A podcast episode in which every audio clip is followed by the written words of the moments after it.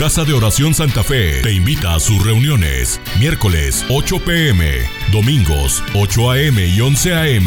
Estamos ubicados. Plaza Santa Fe, Boulevard República de Honduras 104, Interior 9, Hacienda Santa Fe, Tlajomulco de Zúñiga, Jalisco. Casa de Oración Santa Fe, un lugar para adorar.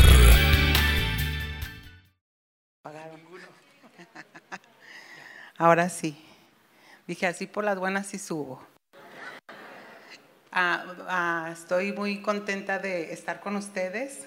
Eh, gracias por la invitación del pastor Chuy, nuestra hermana Maite.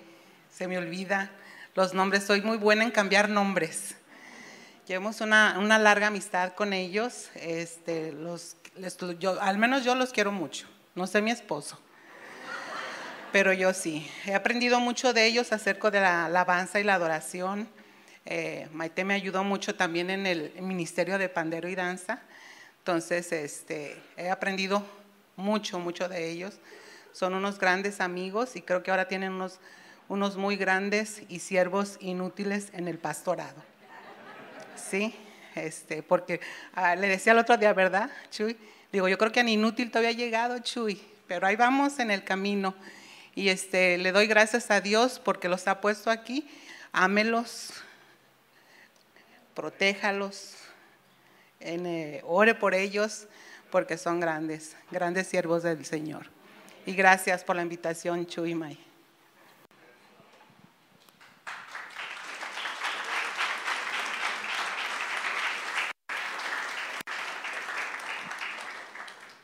Ese que los queremos tanto que estuvimos así de llevárnoslos para Estados Unidos.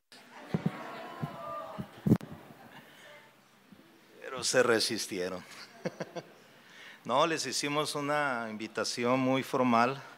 Incluso yo hablé con el pastor Chuy Olivares y él me dijo, brother, pues ellos sirven a Dios y si ellos desean, ¿verdad? Pues adelante. Pero bueno, todos entendemos que lo que se hace aquí es la voluntad de Dios, ¿verdad?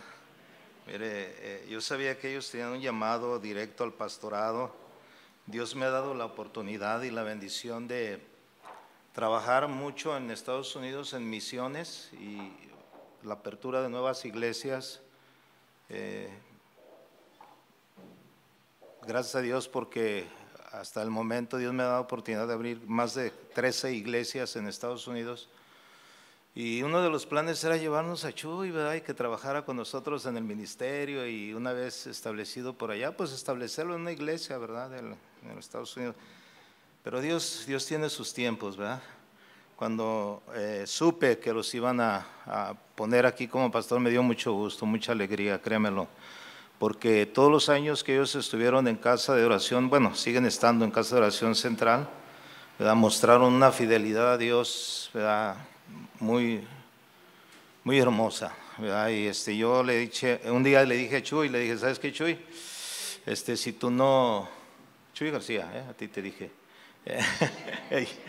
le dije, si tú no te quieres hacer famoso y rico con tus canciones, pásamelas a mí, yo sí las Yo, lo hago, ¿no? No, pero admiro su, su, corazón, ¿verdad? Que siempre lo guardó. Yo le dije, él, si tú hubieras poder, podido haberte hecho rico, ¿verdad? Con el don, con el talento que Dios te dio. Pero eh, tenemos un buen maestro, ¿verdad? El pastor Chio Olivares siempre nos, nos este, exhortó a guardar nuestro corazón. Y, y como dice mi esposa, cuiden a sus pastores, la verdad. Cuídenlos, porque Usted no sabe, o sea, los procesos, ¿verdad? los procedimientos. Usted nos ven aquí y dice, ay, era el pastor Memo de Seattle, ay, viene de allá de Estado. No, se crea.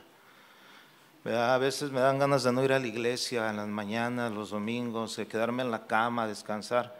Pero fíjese que me acuerdo que soy el pastor y se me pasa. Ahí nos vemos, me voy para allá. No, cuídenlos, la verdad estoy contento. Ya en la mañana Pues me presenté y saludé al grupo que se congregó a las 8. Pero bueno, vamos a la palabra de Dios, ¿qué le parece? Abra su Biblia en la carta, en la epístola de, eh, Pablo a los Colosenses. Eh, eh, el mensaje que compartí en la mañana es el mismo que voy a compartir con ustedes. ¿Está bien? Sí, ¿lo bajo? Perfecto, ahí está. Listo, me pego más. Es que si hay una regla, ¿da? ¿Cuatro dedos? Ahora que estuvimos en el Congreso, el pastor Chio Olivares nos dio una exhortación. Por favor, a los oradores, cuando pasen, acérquense bien al micrófono y pónganselo bien, porque no los traían acá en el estómago. Soy el gruñir de, lo que había. pónganselo arriba. ¿eh? Ah, Colosenses, ¿ya lo tiene? Capítulo 2, versículo 6 y 7. Dice la palabra del Señor, dice, por tanto, de la manera que habéis recibido al Señor Jesucristo, andar en Él.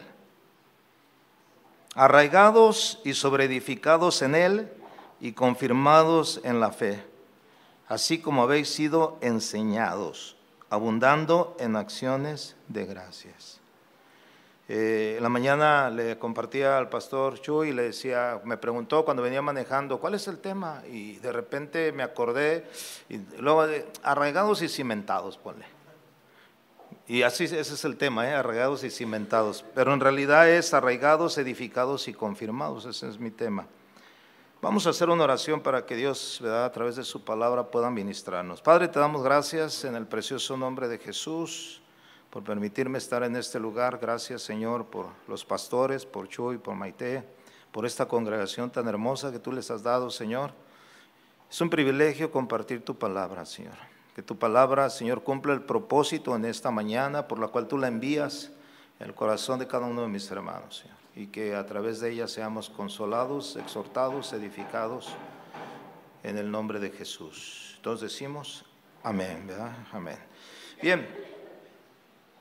Dice la palabra en el verso 6, por lo tanto, de la manera que habéis recibido al Señor Jesucristo, habéis recibido al Señor Jesucristo. Yo le hago una pregunta en esta hora.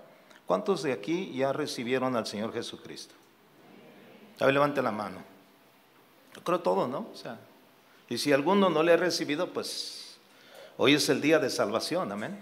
Hoy es el día en el cual usted puede recibir al Señor Jesucristo. Mire, los colosenses habían aceptado el Evangelio puro, tal como les fue entregado y como está escrito, no como la palabra de hombre, sino como la palabra de Dios. No lo busque. Primera Tesalonicenses 2.13 dice, por lo cual también nosotros sin cesar damos gracias a Dios de que cuando recibiste la palabra de Dios, que oíste de nosotros, la recibiste no como palabra de hombres, sino según es en verdad la palabra de Dios.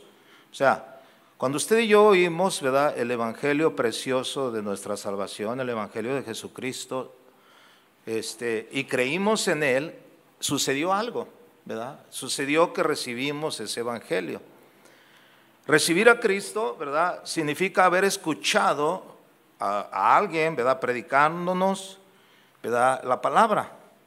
Y nosotros la recibimos no como que fuese palabra de hombre, sino como verdaderamente es la palabra de Dios. ¿Cuánto lo hicieron así, hermanos? Que verdadera, cuando a mí me hablaron del Evangelio, yo no veía a la persona que me estaba hablando. Yo mismo pensaba que era Dios hablando en mi vida. ¿Cuántos de ustedes les sucedió que llegaron a la iglesia y escucharon la predicación y dice, todo era para mí? Como que el pastor sabía, Incluso algunos a veces me decían a mí, usted le platicó, ¿verdad? Al pastor, ¿verdad? Pero ¿quién es el que conoce nuestros corazones? ¿Y a quién Dios usa? A sus hombres, a sus instrumentos, ¿no? Entonces, cuando oímos el Evangelio, es la palabra de Dios, por eso es que llega a nuestro, a nuestro ser.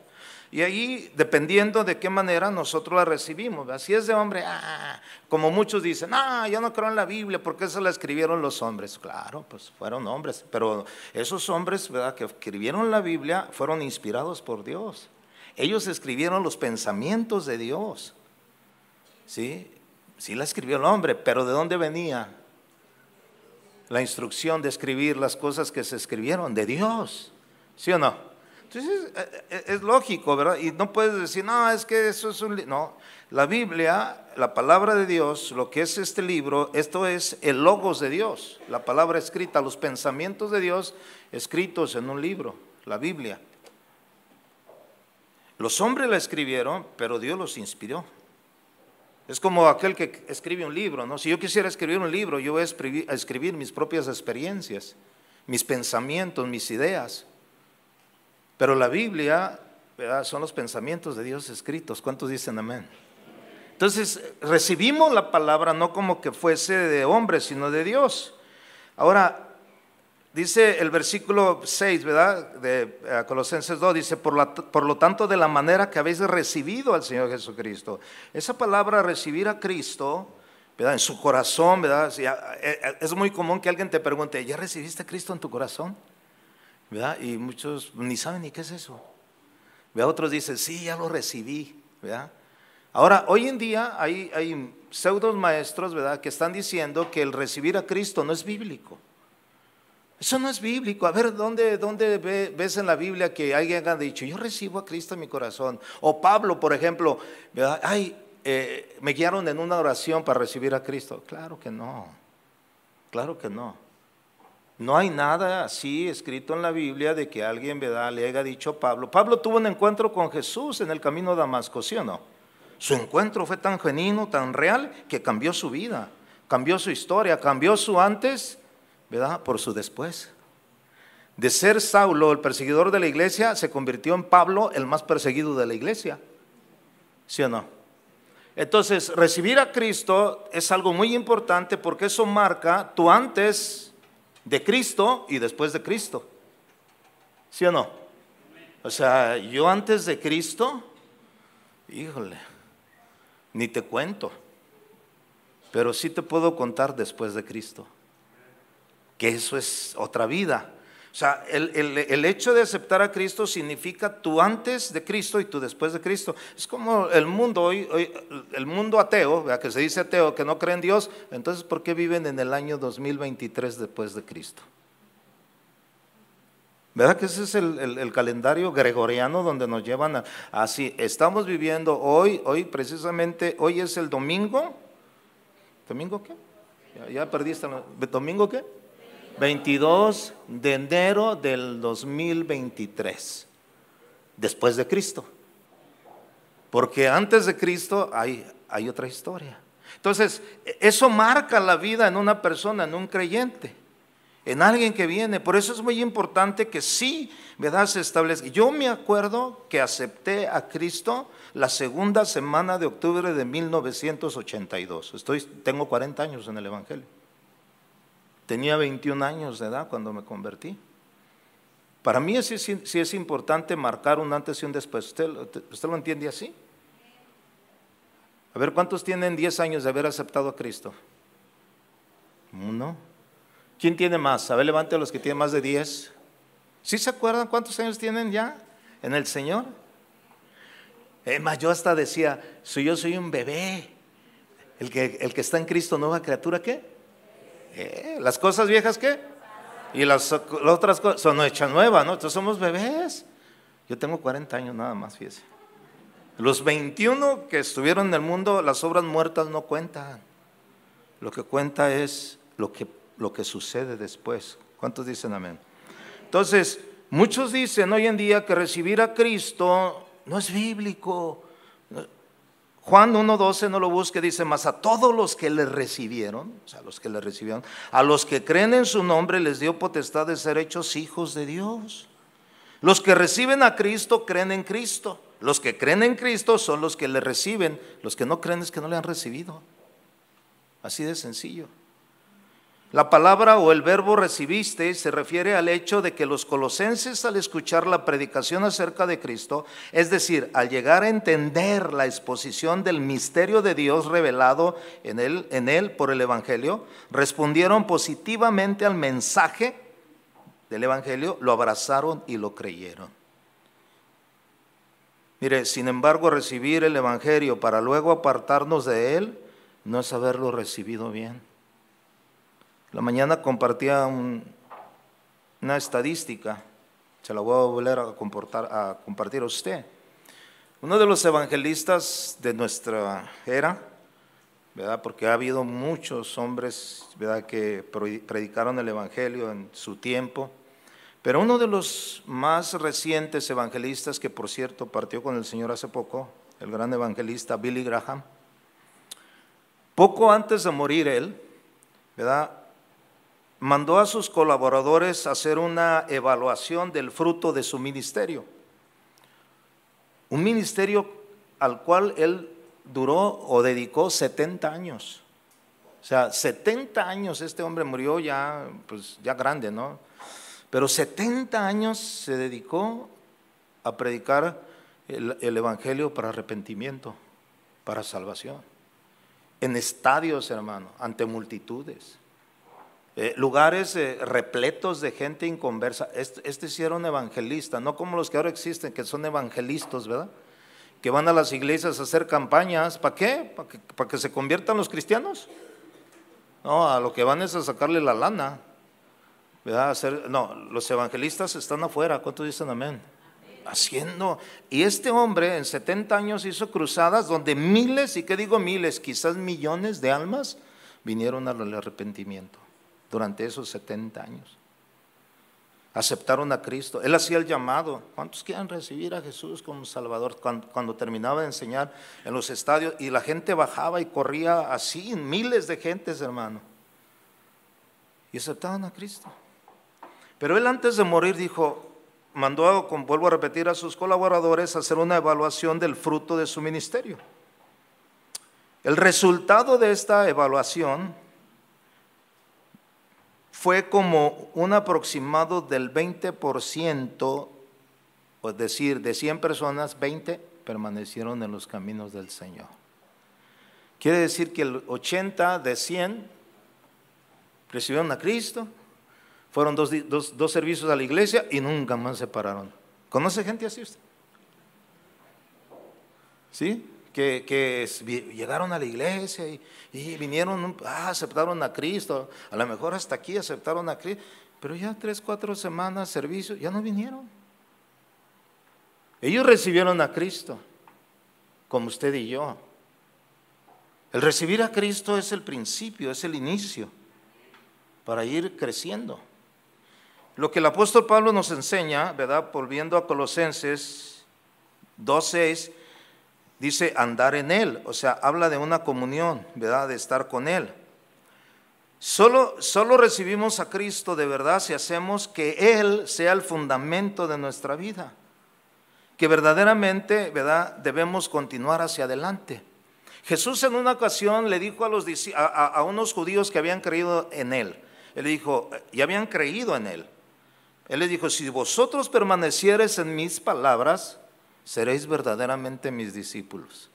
O sea, si ya creyeron en mí, pero si ustedes no permanecen en mis palabras, no se pueden convertir en verdaderos discípulos. Y lo que el Señor nos mandó, hermano, no solamente fue a predicar su evangelio, nos mandó a ser discípulos a todas las naciones. El Señor no viene por convertidos, el Señor viene por discípulos. Amén. No viene por, pues, me convierte, yo he encontrado gente, no, yo ya recibí a Cristo, pero viven como si nunca lo hubieran recibido, como si nunca lo hubieran conocido. Es el problema hoy en la iglesia, mis amados hermanos. Por eso es que vemos a muchos creyentes que de repente están y después ya no están. Ya no los encontramos, ya no los vemos, ¿verdad? Es el peligro. El apóstol Pablo establece un principio aquí que yo miro, ¿verdad? En, en lo que él dice, si ustedes recibieron a Cristo, permanezcan en Él. Y luego en el verso 7 suelta la primera palabra. Esa primera palabra eh, la menciona y dice arraigados. Diga conmigo, arraigados. ¿Y con qué se come eso? ¿Qué significa arraigados? Bueno, la palabra arraigados viene de una palabra griega que quiere decir echar raíces. Echar raíces. O sea, establecernos Dice la palabra que los que están plantados en la casa de Jehová, plantados, o sea, usted sabe que una planta la, la pone y esa planta empieza a echar raíces hacia abajo.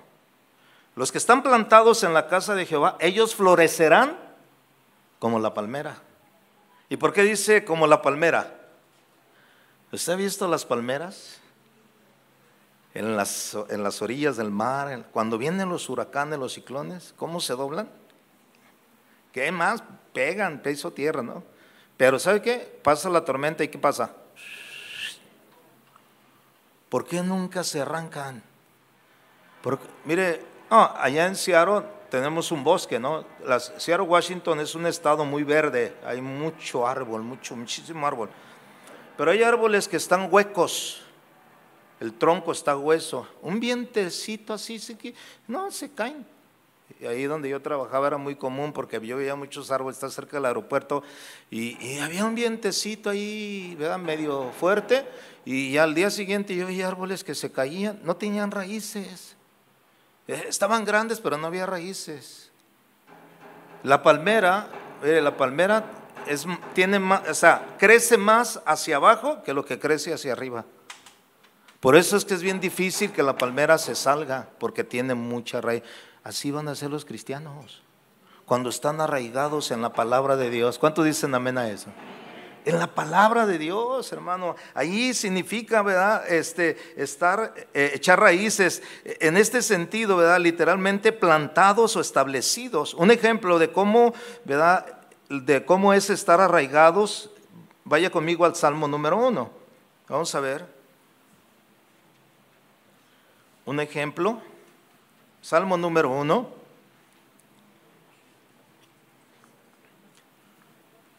versículo 1 al 3. Mire lo que dice la palabra. El versículo dice, bienaventurado el varón que no anduvo en consejo de malos, ni estuvo en camino de pecadores, ni en silla de escarnecedores se ha sentado. Eh, el verso 2 es, el clave y el 3. Mire lo que dice. Sino que en la ley de Jehová está su... La ley de Jehová significa las escrituras, la palabra de Dios. Está su delicia y en su ley medita todos los domingos. Cuando venimos a la iglesia, que es el día que hay que sacar la Biblia, ¿sí? ¿Los domingos? ¿De día y qué? Noche. ¿Se acuerda lo que, lo que Dios le dice a José? Mi siervo Moisés ya murió. Levántate ahora tú. Medita. Medita en mi palabra de día y de noche, para que todo lo que hagas prospere y te vaya bien en la vida. Aquí dice que debemos de deleitarnos en la ley, en la palabra de Dios, que es nuestra delicia. Cuando, mire, cuando una persona verdaderamente nace de nuevo, ¿eh? o sea, en la conversión, en recibir a Cristo, sucede algo extraordinario. Muchos reciben a Cristo porque los obligaron, porque no les quedó otra más que pasar al altar. Pero habemos otros que recibimos a Cristo porque verdad necesitábamos ese cambio. Por ejemplo, yo. Yo sí quería al Señor. Yo quería ¿verdad? cambiar mi vida, dejar de, hacer las cosas que hacía y no pude. Prometí mandas. Hice eh, sacrificios por tal de dejar de beber y de tomar y cosas. No pude. Yo llegué el momento en que alguien me dijo, el único que puede cambiar tu vida se llama Jesucristo. Y yo dije, bueno, voy a probar, ¿verdad? Yo sí quería cambiar.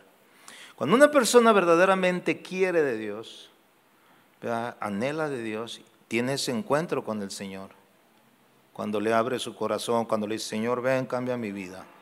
¿Sabe qué sucede? Sucede que entra en nosotros un deseo por la palabra de Dios. Por la palabra de Dios, como dice Pedro, ¿verdad? Como niños recién nacidos, o sea, nuevo nacimiento, desear la leche espiritual no adulterada. ¿Qué es lo que deseamos? La leche, el, alimento, ¿verdad? lo que nos va a ayudar a crecer. Como niños, como nuevos en Cristo, necesitamos tener esa experiencia.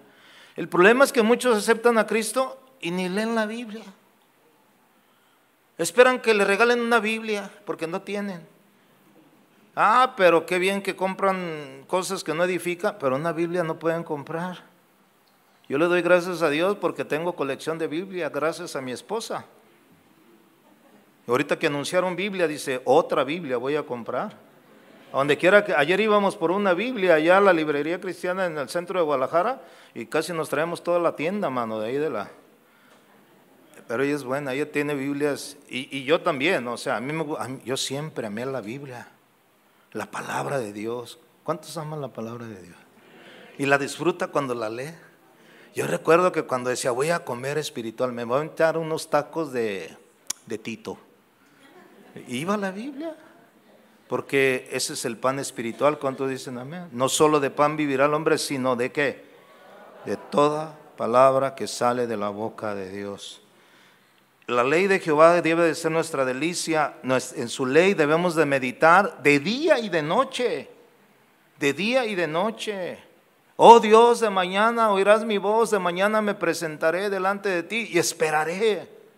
En paz me acostaré y así mismo dormiré, porque solo tú, Jehová, me haces vivir confiado. ¿Cuánto dan gloria a Dios por eso?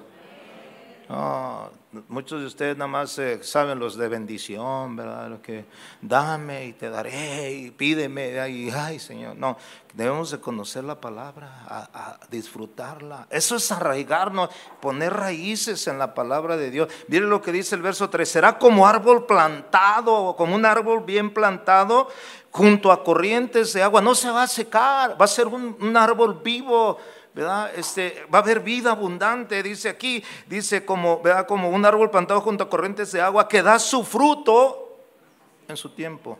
¿Se acuerda que Jesús dijo, verdad? Todo pámpano, toda rama que no da fruto, ¿qué será?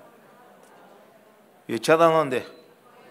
Pues no sirve para nada. Entonces aquí está hablando, dice, da su fruto a su tiempo y su, su hoja no cae. Todo lo que hace, ¿eh? Ay, pastor, ¿por qué no prospero? Bueno, escudriñemos nuestros caminos. Veamos cómo andamos. Estar plantado junto a corrientes de agua tiene una fuente inagotable de nutrición y refresco. Dar fruto en su tiempo manifiesta los frutos del Espíritu en tu vida. Su hoja no cae, habla de su vida espiritual estable. Pablo usó esa ilustración al decir arraigados a Cristo. Esa es la palabra. Así como las plantas reciben la nutrición del suelo a través de sus raíces, nosotros recibimos la fortaleza de Cristo al echar nuestras raíces en su palabra. Cuanto más dependamos o dependan nuestras vidas de Él, menos serán las posibilidades de que seamos engañados por aquellos que falsamente claman tener la verdad absoluta de la revelación de la palabra de Dios. Esta fue la advertencia de Pablo, o más bien Pablo le está diciendo, miren, reciban a Cristo, y pongan de dar raíces en la palabra. En el verso 4 de ahí mismo de Colosenses 2, dice la razón. La razón es esta. Dice, y esto lo digo para que nadie os engañe con palabras persuasivas. Si nosotros, hermanos, ponemos nuestra vida en la palabra de Dios, nos arraigamos en ella, muy difícilmente seremos engañados con doctrinas diversas, con enseñanzas de hombres, con filosofías de hombres. Hoy en día, hermano, está lleno de esto en las redes sociales. Muchas doctrinas de hombres, muchas filosofías de hombres, muchas doctrinas erróneas. Yo siempre he advertido a la iglesia, mire, yo no le prohíbo absolutamente a usted nada, pero nútrase de la palabra de Dios. Porque si usted escucha a alguien ¿verdad? Y no estás bien centrado, bien arreglado la palabra, lo van a engañar. Lo van a engañar. Ese era el peligro. Por eso Pablo dice, y esto lo digo para que nadie os engañe con palabras persuasivas, con palabras humanas, con pensamientos humanos. Si usted mira las redes sociales, está lleno de pensamientos humanos. Como dijo Spurgeon, como dijo Juan Calvino, como dijo Chuy, hasta Chuy Olivares ya lo pusieron. ¿Sí se ha dado cuenta? Que hay una, alguna frase que inmediatamente sale ahí y luego la pone Pastor Chuy Olivares. Hasta mías han puesto ahí, fíjese. Hay que poner la palabra de Dios. Hay que poner un versículo bíblico en tu, en tu, en tu red social y pon ahí un versículo y todos decimos amén. Así es, ¿no? Porque es palabra de Dios. ¿Cuántos ¿Están de acuerdo? Pero fíjese, a los pensamientos de hombre, no, es que dijo él, dijo aquel, dijo Paul Washer, dijo este, y, todos ya se dejan engañar por lo que dijeron ellos. Para que nadie los engañe. Por eso es que hay que echar raíces en la palabra de Dios. ¿Estamos de acuerdo? No podremos, hermano, de una manera seguir al siguiente paso, que es sobreedificados.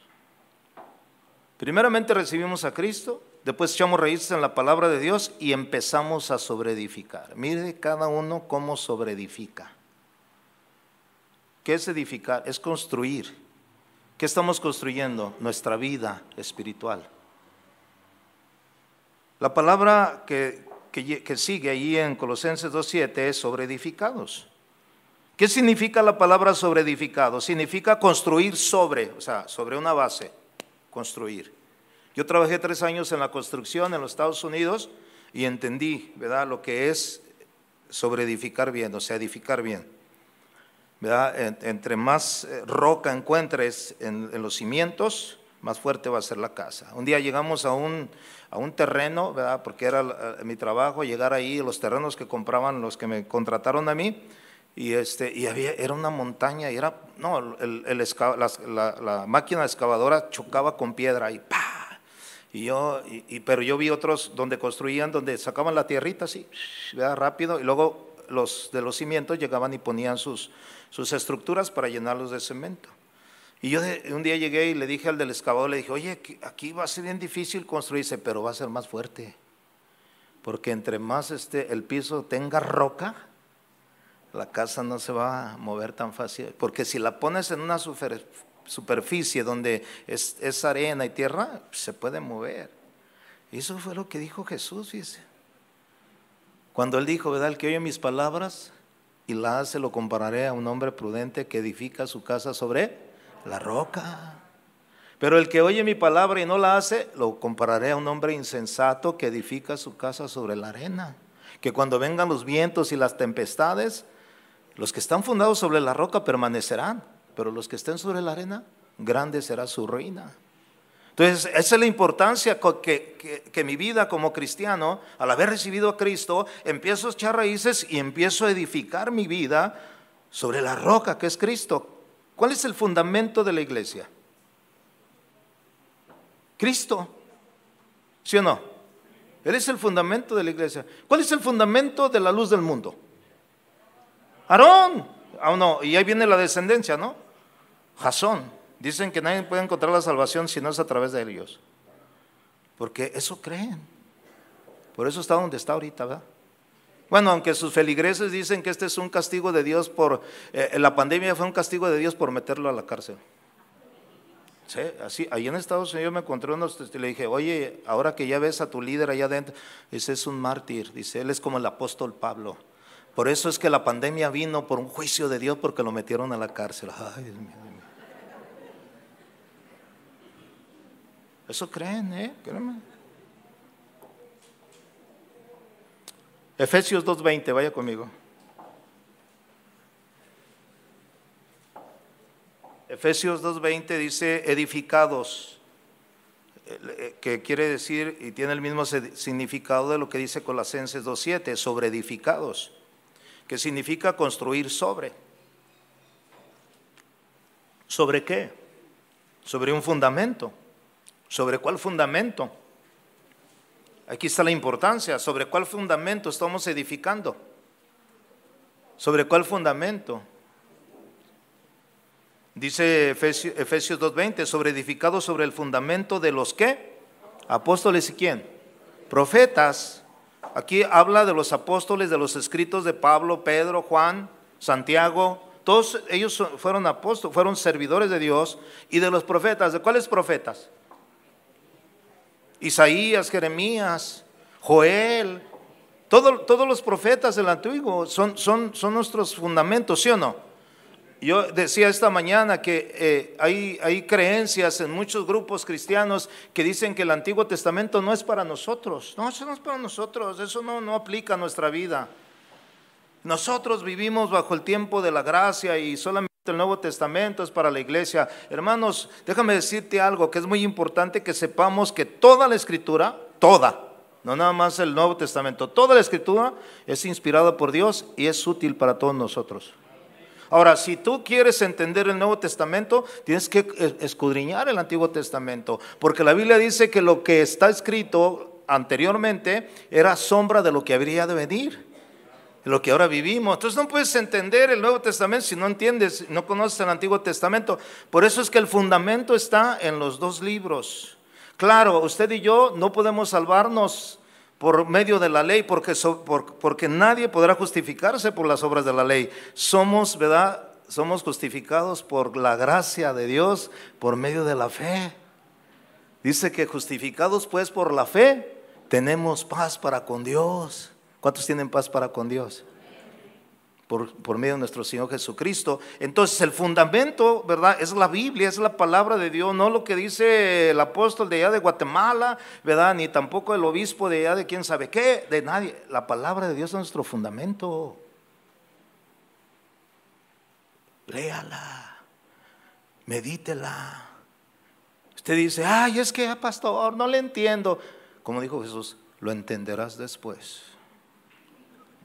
Tú lee. Mire, ¿sabe? Yo, yo aprendí. Yo me fui a vivir a la iglesia cuando tenía nueve meses de haberme convertido. Yo me entregué al ministerio, yo entregué al Señor y dije, Señor, aquí estoy, usa mi vida. Pues, ¿qué iba qué iba, ¿en qué me iba a usar el Señor en ese momento con nueve meses de haberme convertido? Nada más en trapear la iglesia. No me iban a poner a enseñar con nueve meses, ni a predicar. Lo que sí podía, ¿sabe qué? Testificar dar mi testimonio, mi testirrollo, dije en la mañana, ¿no? Como dice Chuy. ¿Sabe dónde me iba yo a parar a dar mi testimonio? Al kiosco del Parque Morelos. Allí en el kiosco del Parque Morelos yo me llevaba unos jóvenes que se juntaban en la iglesia, los más espirituales me llevaba porque había muchos carnales. Me llevaba a los más espirituales, vénganse conmigo. Y me los llevaba, y yo me paraba en el kiosco y yo empezaba a dar mi testimonio. Yo un día andaba con ustedes, aquí con prostitutas y borrachos y todo, pero un día Cristo vino y me cambió, la gente se arrimaba y yo testificaba, eso sí podía darlo, mi testimonio. No, estaba, no era diestro para pararme en un púlpito y enseñar a la iglesia, pero yo tenía hambre y deseo de crecer. Fue tanto mi deseo de aprender del Señor que yo llegué a la iglesia, tenía 21 años de edad guapo, hermoso, pleno mi juventud. Y yo mismo me la creo. No, es que iba bien destrozado. Imagínense, desde los 13 años a los 21, bien borracho. Yo le enseño fotografías y ¿sabe qué? Me veo más joven ahorita que cuando conocí al Señor, después de 40 años. Llegué mal, llegué, eh, que exceso de, no, no de, comida, de, de cervecero, ¿qué era? Hinchado, no, no, no, no. Pero fíjese que, bueno, hasta eso, ¿verdad? Este, me acuerdo que llegué ahí a la iglesia y, yo me, dediqué ¿no? a, estudiar la Biblia. Mientras otros jugaban ahí afuera de, la iglesia, los chavos, básquet y cosas así, yo, yo estudiando la palabra. Bien metido en las cosas de Dios. Luego llegaban hermanos y me decían, oye, Memo, fíjate que le gustaste a esa hermana. Ya eso es muy común en los, jóvenes, ¿va? Y luego decía, no, dice, ¿sabes qué? Si te la avientas va a ser tu novia. Le digo, hazte para allá, mano. Yo no vine a buscar novia a la iglesia, yo vine a conocer de Dios. Ah, si viniera a buscar novia en la iglesia, me hubiera quedado en el mundo. Traía como siete detrás de mí en ese tiempo. Ah, no se crean, no, no, no. Lo bueno es que no está mi esposa ahorita haciendo qué No, ya sabe, ya sabe, este, lo cuento, ¿no? No, espérame. Pero no, mi intención no... ¿Usted sabe cuál fue el deseo de Pablo cuando él se convirtió? Solo una cosa busco. Quiero conocerlo más. Yo quiero conocer más de él. Yo quiero ser, llegar a tal grado de ser semejante a él y si fuera posible, aún hasta su muerte. Ese era el deseo de Pablo, ¿no? Conocerle. Yo quiero conocerle a él. Una cosa, ¿verdad? Digo, no pretendo haberlo alcanzado ya, sino que prosigo, decía él, hacia, adelante, ¿verdad? Para si logro alcanzar aquello por lo cual fui alcanzado, decía Pablo. O sea, su deseo era conocerlo, hasta llegar a ser semejante a la su muerte. Es el deseo de una persona que verdaderamente quiere conocer a Dios. Esta es la vida eterna, que te conozcan a ti, al único Dios verdadero y a Jesucristo al que tú has enviado. Necesitamos conocer a Dios, hermanos, en su palabra. Y no solamente para conocerlo, para poderlo entender. Si el hombre tiene algo en que gloriarse, el hombre se puede gloriar en su sabiduría, en su riqueza o en su fuerza. Si algo tenemos que gloriarnos nosotros los cristianos es en conocerlo a Él y entenderle a Él. Eso es lo que es, hace la palabra cuando nos metemos. Ahí estamos edificando, mis amados hermanos. Aquí habla del fundamento de los apóstoles y profetas, sabiendo, ¿verdad? Dice, siendo la principal piedra del ángulo, o sea, la cabeza principal de la iglesia, ¿cómo se llama? Cristo. Cristo. No somos chullistas. No, no, no Chuyitos García, no, Chuy Olivares, o sea. Mire, a mí me dicen, ah, es que ustedes siguen a Chuy Olivares, ah, que ustedes siguen a... No, no lo seguimos a él. Gracias a Dios porque tenemos y tuvimos un buen maestro, ¿sí o no? Que ha edificado nuestras vidas. Yo no nací en casa de oración, ¿eh? yo nací en una iglesia cristiana independiente pentecostés, aquí en Guadalajara, Templo Monte Tabor, allá en Siete Colinas, a dos cuadras del Estadio Jalisco. Ahí conocí al Señor. Pero todos los días que yo no tenía servicio allí, me iba a casa de oración. Y yo estaba recibiendo buena enseñanza. Y luego yo estaba en mi iglesia y aprendí mucho. ¿Sí? yo les digo, yo no soy chullista, pero yo siempre vi la sana doctrina, la línea que se debe de seguir. Y, como dice la Biblia, honra al que, al que merece honra, ¿sí o no? O sea, no, no somos chullistas. Yo agradezco a Dios por, por haberme puesto en el camino. Ya después de que yo me fui a Estados Unidos, que hace 35 años que llegué ya, ya yo ya regresaba y ya casa de oración era mi casa. Chuy participó en mi boda hace 34 años. Sí, yo lo conozco a él. Y no, no sigo a Chuy, ¿verdad? Pero sé lo que enseña. El fundamento es Cristo. ¿Cuántos dicen amén? Hay iglesias que sí tienen como, como fundamento a sus líderes, a sus apóstoles, a sus... Mire, allá hasta en Brasil existen ya los... El apóstol en Brasil ya es una categoría menos, ¿eh? Ahora son el patriarca. El patriarca. ¿eh? O sea, una categoría más arriba del apóstol. Que hay muchos apóstoles, falsos apóstoles, que son el fundamento de las enseñanzas. Oh, lo que dijo el apóstol. Mire, hay un movimiento, esto no lo mencioné en la mañana, pero me viene a la mente. Hay un movimiento en Centroamérica muy conocido hace muchos años que, que empezó muy bien. Ministerios Elim de Guatemala, por ejemplo, mi hermano Johnny viene de Guatemala. Ministerios Elim, así, un ministerio de esa alabanza de fuego, ¿verdad? Eh, remolineando, Sí, sí, sí, ¿verdad? ¿Sí se acuerda de esa, no? Yo conocí o sea, no en persona, pero yo veía videos de ellos porque a mi iglesia llegaban hermanos que venían de Centroamérica y se congregaban conmigo. Ah, mire hermano, ve al pastor, al apóstol Otoniel, ¿verdad? Y Otoniel Ursualgo se, se, apellidaba. Este apóstol, ¿verdad? Lo consideraban la columna de las iglesias en Lin. Y él, él, él decía, él, un día dijo en una convención donde tenían a todos los pastores y líderes de su denominación, bueno, de su línea de los Elim, él les dijo, yo les voy a dar una, una nueva revelación. Tengo una revelación nueva, les dijo, ¿verdad? porque así, se, mueven ellos, ¿eh? Para pantallar. Entonces él dijo, ¿cuántos creen en la Trinidad? Pues, a ver, yo como ahorita, ¿cuántos creen en la Trinidad? Dios Padre, Dios Hijo, es nuestro credo, ¿no, Pastor Chuy? Creemos Dios Padre Dios Hijo. Sí. Y entonces él, hizo la pregunta, ¿no? Y luego dice, pues todos levantaron la mano, porque es la creencia apostólica, el credo apostólico, Padre, Hijo, Espíritu Santo. Dice, pues no son tres, son cuatro. Y todas se empezaron a girar. Pues todos esperaron, dice, sí, es que es el Espíritu Santo, el Hijo el Padre y el Altísimo. Yo creo que el Altísimo se refiere al Padre, ¿no? Ah, no, él dijo que era un cuatro, que el Altísimo estaba sobre los tres. Y desde ahora vamos a creer que son cuatro. Como hay una creencia en los Estados Unidos que ahí inició, donde creen que el Espíritu Santo es una mujer. ¿Se ha oído eso? Para que se dé cuenta hasta dónde llegan las enseñanzas de estos hombres. Pues cuando él dice son cuatro, se le parte la, la, iglesia, la denominación. Y de ahí nace llamada final. ¿Cuántos han oído el ministerio de llamada final? De allí nacieron. Conozca la historia.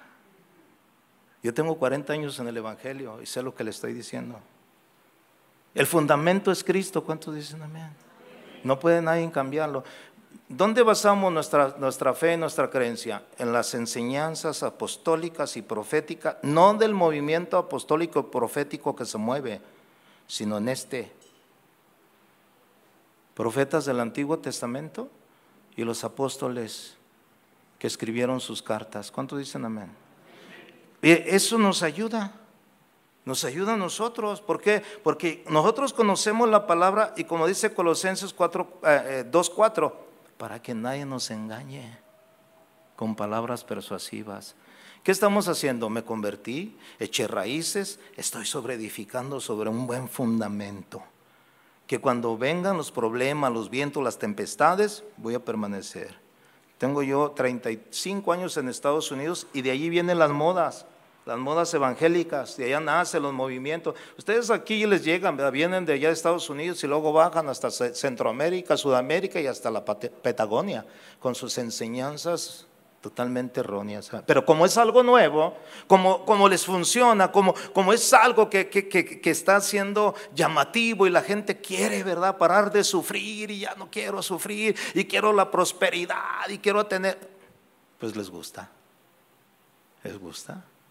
Y como usted no está bien cimentado, o los que no están bien cimentados, dicen, dejo esto porque esto me conviene más. Y me voy. Eso es lo triste, mis amados hermanos. La siguiente palabra, lo bueno es que es el último servicio, ¿va?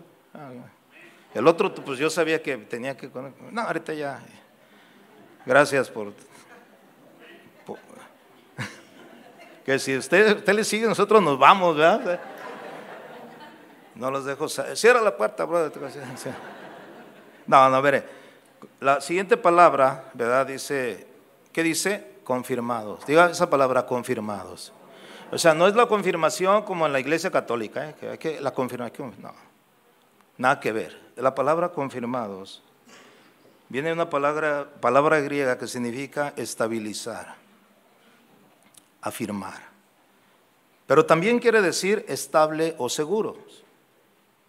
Eh, el pastor Chio Olivares dio una serie hace muchos años, ahí la tiene por ahí, que se llama Seguros en Cristo. No sé si usted la, la, escuchó. Es, una enseñanza muy buenísima que nos, nos asegura, no nos confirma en la fe, en lo que hemos creído. El apóstol Pablo dijo, yo sé en quién he creído. Su fe era estable, ¿se acuerda? Pablo Pablo decía, ¿verdad? O sea, y se maravillaba, ¿verdad? De, aquellos que oían el Evangelio y inmediatamente se dejaban mover por otras ideas, por otros pensamientos, por un Evangelio inclusive diferente. En segunda Tesanolicenses, por favor, vaya conmigo.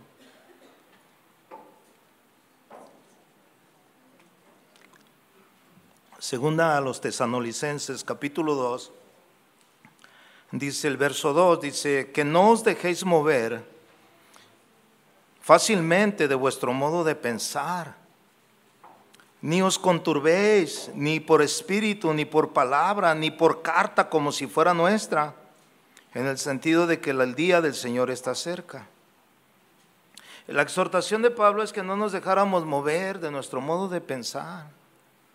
Mire, yo conocí el, Evangelio de, mi, salvación, el que transformó mi vida. He escuchado eh, infinidad de evangelios diferentes, distorsionados, cambiados, ¿verdad? Eh, yo me acuerdo que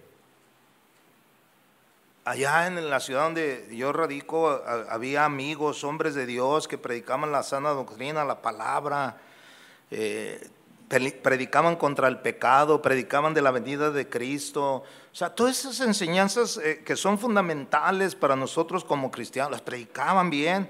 Incluso había, hay una iglesia allá en, la ciudad que en sus inicios, cuando ellos iniciaron, el nombre de esa iglesia se llamaba la Víspera del Fin.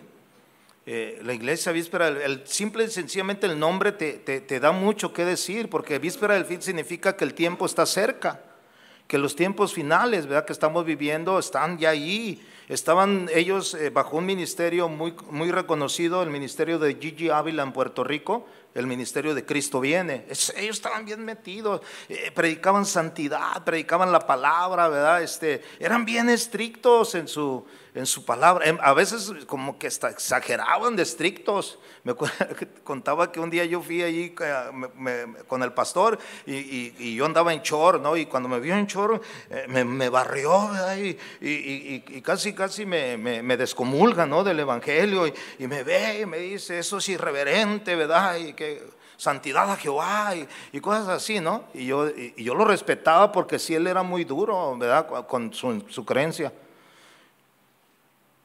Pero después pasó el tiempo, algo sucedió en él, entró, empezó a cambiar el mensaje, empezó a hacer eventos en la ciudad y a traer puro ministro de la prosperidad y, y, hacía eventos, ¿verdad? Invitando a la ciudad y, se cambió del templo, ¿verdad? Era un templo que le rentaban, después buscó un local y lo arregló, era un, ¿qué era? Un boliche, ¿no? Un boliche.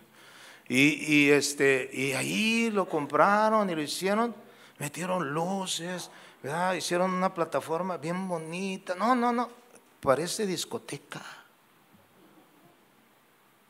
Entonces, como ya no predicó ese evangelio puro, ese evangelio, ¿verdad?, de confrontación, incluso cambió el mensaje, no, no, ¿verdad? Em, no, ahora los, los ministros de él, ¿verdad?, con pantalones de, todos rotos, así como que si los, no, o sea, yo a veces he querido comprarme uno de esos, no te preocupes, bro, no, no, no hay problema.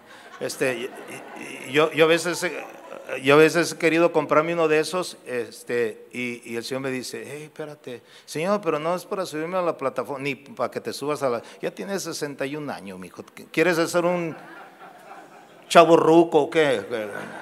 Ah, eso déjalos para los chavos, ¿verdad? Bueno, por eso no te preocupes. No, pero a lo que voy, a lo que, fíjese el cambio tan drástico, ¿no?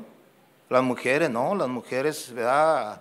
Eh, hasta, hasta abajo, o sea, era bien, y ahora no, le tuvo que cambiar el nombre, ahora se llama Centro Familiar Cristiano, donde todos son bienvenidos, todos, todos, todos. Y ese todos es todos, ¿eh? Hasta si llegas con tu pareja del mismo sexo, es bienvenido, gloria a Dios. O sea, ¿por qué? Porque dice que ese evangelio le ha dado prosperidad. Pablo dice, si yo buscara el favor de los hombres, entonces no sería siervo de Cristo. ¿Sí? ¿Me doy a entender? Ustedes ya cambiaron el Evangelio, lo torcieron. Se maravilló de la iglesia en Galacia. Ustedes cambiaron el Evangelio. El problema en Galacia era de que ellos recibieron la palabra, la salvación, y luego los judíos que se convertían decían, no, pero también se tienen que circuncidar. Algunos le agregan a, la salvación que es por gracia, le agregan que tienes que hacer ciertas cosas, pero tiene que haber un balance. También muchos dicen, no, yo soy salvo por gracia y puedo vivir como quiera. Una vez salvo para siempre, salvo. Error. Sin santidad nadie verá al Señor. Tenemos que guardarnos. ¿Cuántos dicen amén? La gracia no nos da luz verde para pecar. Al contrario, la gracia nos motiva para seguir buscando la santidad y la perfección en Dios a través de su palabra. Pero todo esto sucede, ¿por qué? Porque no echamos raíces, porque no edificamos, porque no estamos confirmados en la palabra. Oímos algo, un modo de pensar y lo abrazamos. Hoy los pensamientos de los hombres valen más en muchos que la misma palabra de Dios, hermano. Y es triste. ¿Verdad que sí es triste? ¿Por qué ahora no vemos cristianos que digas, oh, yo comencé la carrera hace 20, 30, yo comencé hace 40 años y sigo igual, sigo creyendo lo mismo? Nada me va a mover de mi modo de pensar. Yo tuve un encuentro personal con Jesús. Nadie me va a decir que los dones espirituales ya no existen porque eso fue para los apóstoles, nada más la sanidad de la manifestación. Yo mismo hablo lenguas, en más, hablo lenguas más que todos ustedes. Nomás que aquí prefiero hablarle con cinco palabras de entendimiento que con diez mil palabras en lengua desconocida. Yo sé lo que es el bautismo del Espíritu Santo. Yo he visto milagros visibles tan eh, naturales en personas, sanidad, o sea, pero milagros de Dios, milagros bíblicos, no de que cayó el polvito de oro, que me salió una muela de oro. No, no, no, yo he visto paralíticos levantarse de la silla de ruedas, endemoniados siendo liberados, hermano, que son bíblicos. No, todas esas tonterías que hoy la gente dice que sucede, nada más para atraer a la gente. Yo sé lo que es vivir en pobreza y vivir en abundancia. Unos piensan que como, estamos en Estados Unidos, no, gloria a Dios, los pastores que están en Estados Unidos. Hermano, yo eh, llegué a no tener para pagar mi renta en Estados Unidos. Sé vivir en abundancia y sé vivir en escasez. Ese es el balance de la palabra, ¿sí o no? Hoy los de la prosperidad dicen que la pobreza es una maldición. Entonces Pablo estaba maldito, ¿verdad? O Jesús mismo, ¿por qué? Porque él no tenía ni dónde recostar la cabeza. No tenía una casa, no tenía un hogar.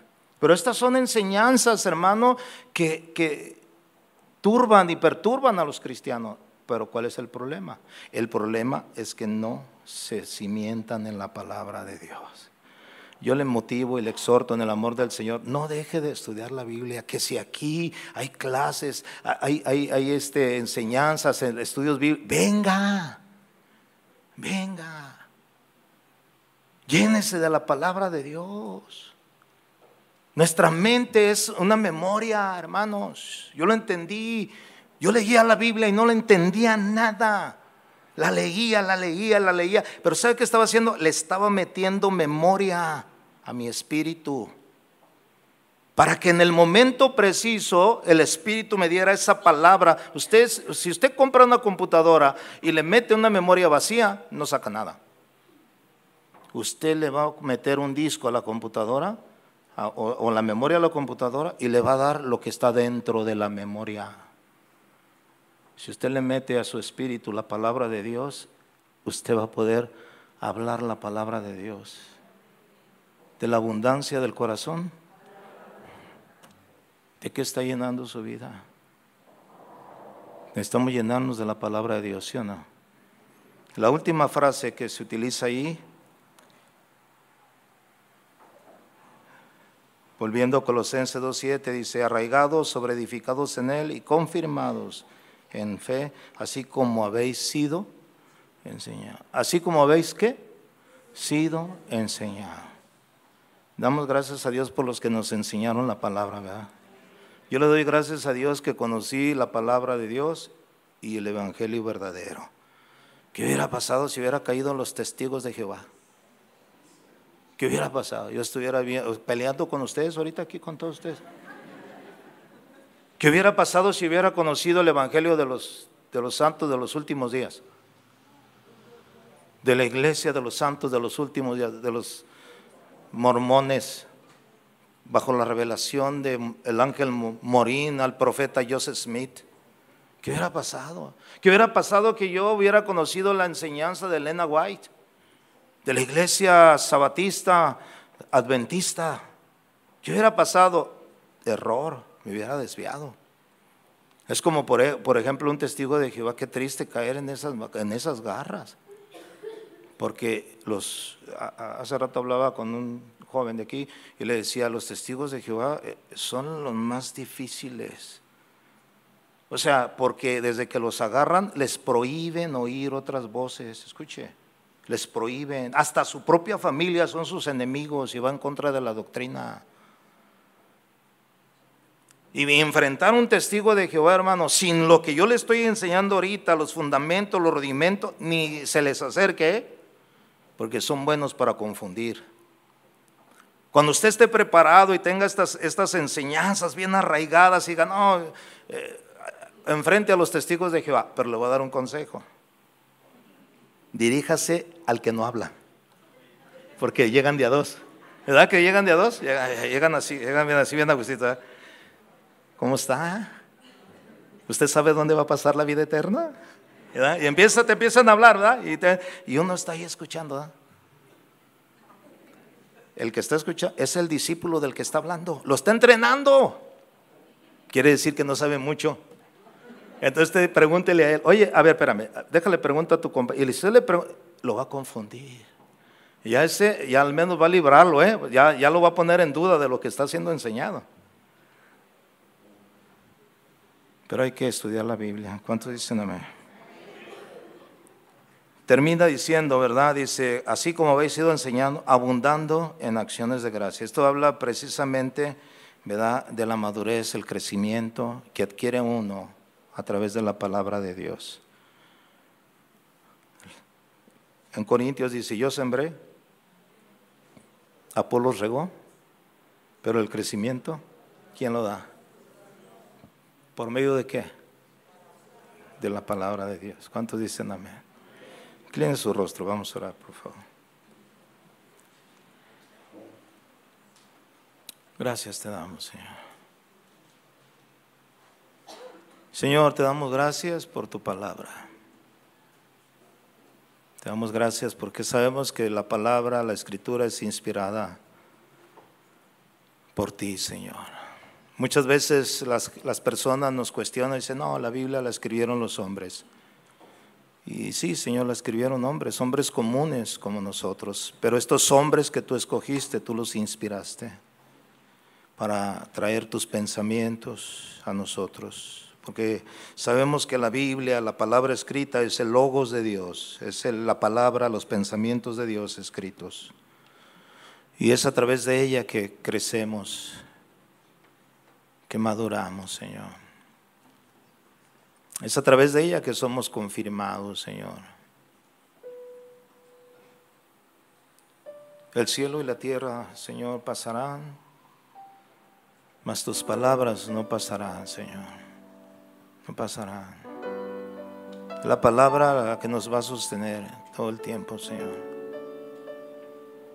Yo oro, Señor, para que esta palabra que tú me has dado para compartir con mis hermanos sea una palabra que produzca fruto, no al 30 ni al 60, sino al ciento por uno, Señor, en sus vidas.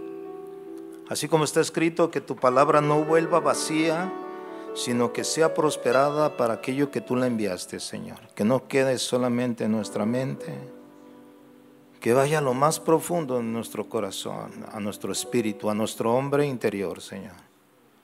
Que seamos fortalecidos con ella. Te doy gracias por esta iglesia, Señor, por Casa de Oración Santa Fe, porque sabemos los cimientos, Señor, de lo que es casa de oración la palabra, Señor, pura, la palabra transparente. Estamos comprometidos con la verdad, Señor. Gracias por nuestros pastores, Señor, por Casa de Oración Guadalajara, con Pastor Chuy, Chava, Toño, Sergio, todos los que están ahí. Y en su tiempo estuvo ahí el Pastor Chuy García, pero ahora como pastor principal de esta iglesia, junto con Maite y su familia. Oramos para que la, palabra siga fluyendo a través de sus corazones y siga siendo expuesta y dada así como está a cada uno de nosotros. Gracias, Señor, por los que forman parte de Casa de Oración aquí, Señor Santa Fe, y por los que has de añadir a esta iglesia, Señor, por los que vas a traer, que serán muchos, Señor. Si en este momento ya con dos reuniones, Señor, un día vas a proveer un lugar más amplio, más cómodo, donde puedan ellos recibir tu palabra, Señor, bien. Gracias, Señor. Yo los pongo en tus manos, los encomiendo a la guianza de tu Espíritu Santo, que sabemos que Él nos guiará a toda la verdad, Señor, a la palabra sobre todo. Gracias, Señor, en el nombre precioso de nuestro Señor Jesucristo. Y todos decimos, dele un aplauso al Señor, por favor.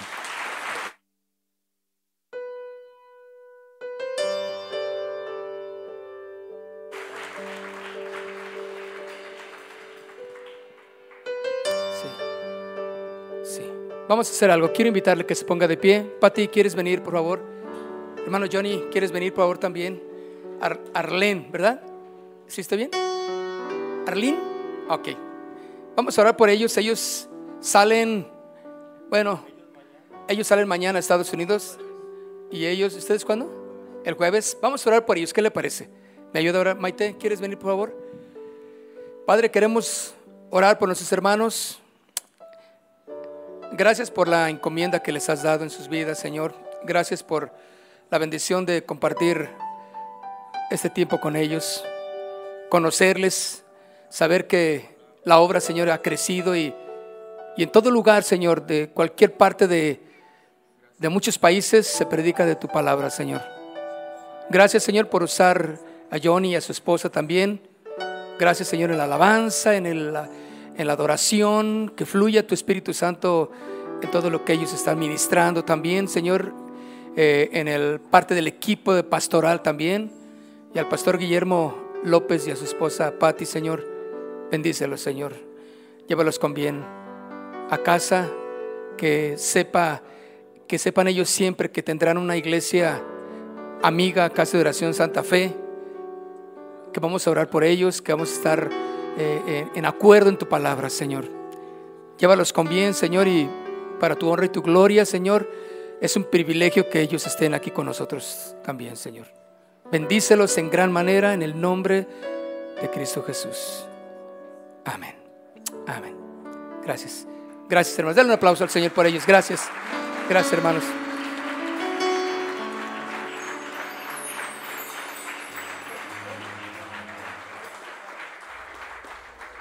Ok, levante sus manos al Señor. Vamos a, a terminar adorando al Señor. Reconocemos tu autoridad, Señor. Reconocemos que tú eres el Señor de nuestras vidas. Y en todo lugar vemos tu mano de autoridad. Nos sometemos a ti, Señor.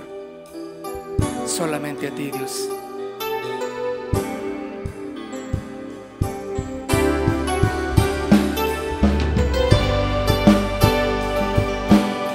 Queremos adorarte, Señor. Queremos levantar nuestra voz a ti.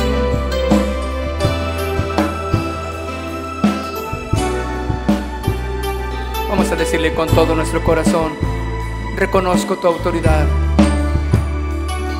Reconozco tu autoridad en mí. Me someto a tu voluntad, Señor. No quiero vivir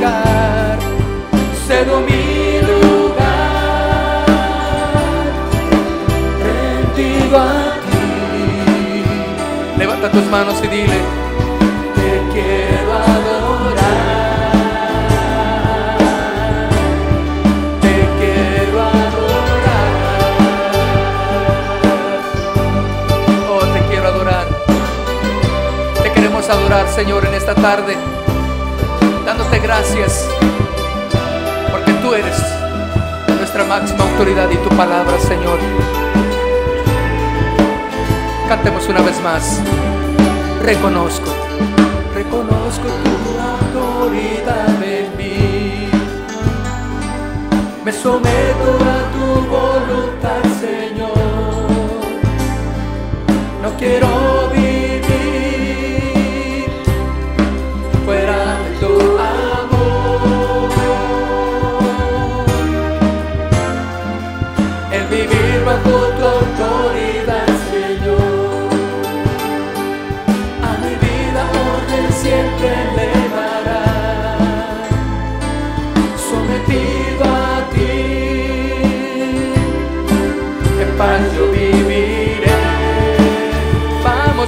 todo lugar de la creación, en todo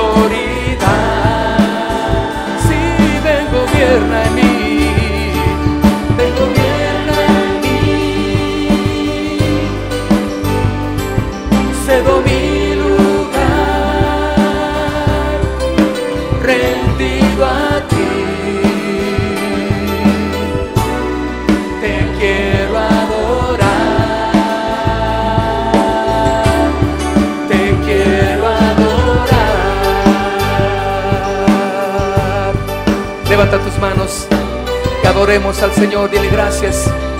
Gracias Señor por todo lo que representas en mi vida, mi Dios, mi autoridad, mi Señor, pero también has puesto autoridades en el gobierno y en la iglesia para estar sometidos, para estar orando por ellos, Señor. Y te damos gracias porque estando bajo la autoridad, estamos paz. Vivimos en paz. Gracias, Señor. Puedes dar un aplauso fuerte al Señor. Gracias, gracias Señor. Tu palabra, tu palabra es nuestra autoridad. Aleluya. Gracias Señor. Aleluya, aleluya. Oh, aleluya. Nos rendimos a ti, Señor y a tu autoridad en la tierra.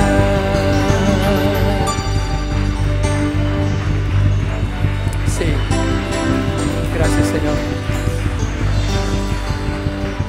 Aleluya, gracias Señor. Gracias Señor. Amén. Mis hermanos, cuando nos sometemos a Dios y a su palabra, estamos también sometidos a nuestras autoridades civiles y a nuestras autoridades en la iglesia. ¿Verdad que sí? Casa de Oración Santa Fe te invita a sus reuniones. Miércoles 8 pm, domingos 8 am y 11 am.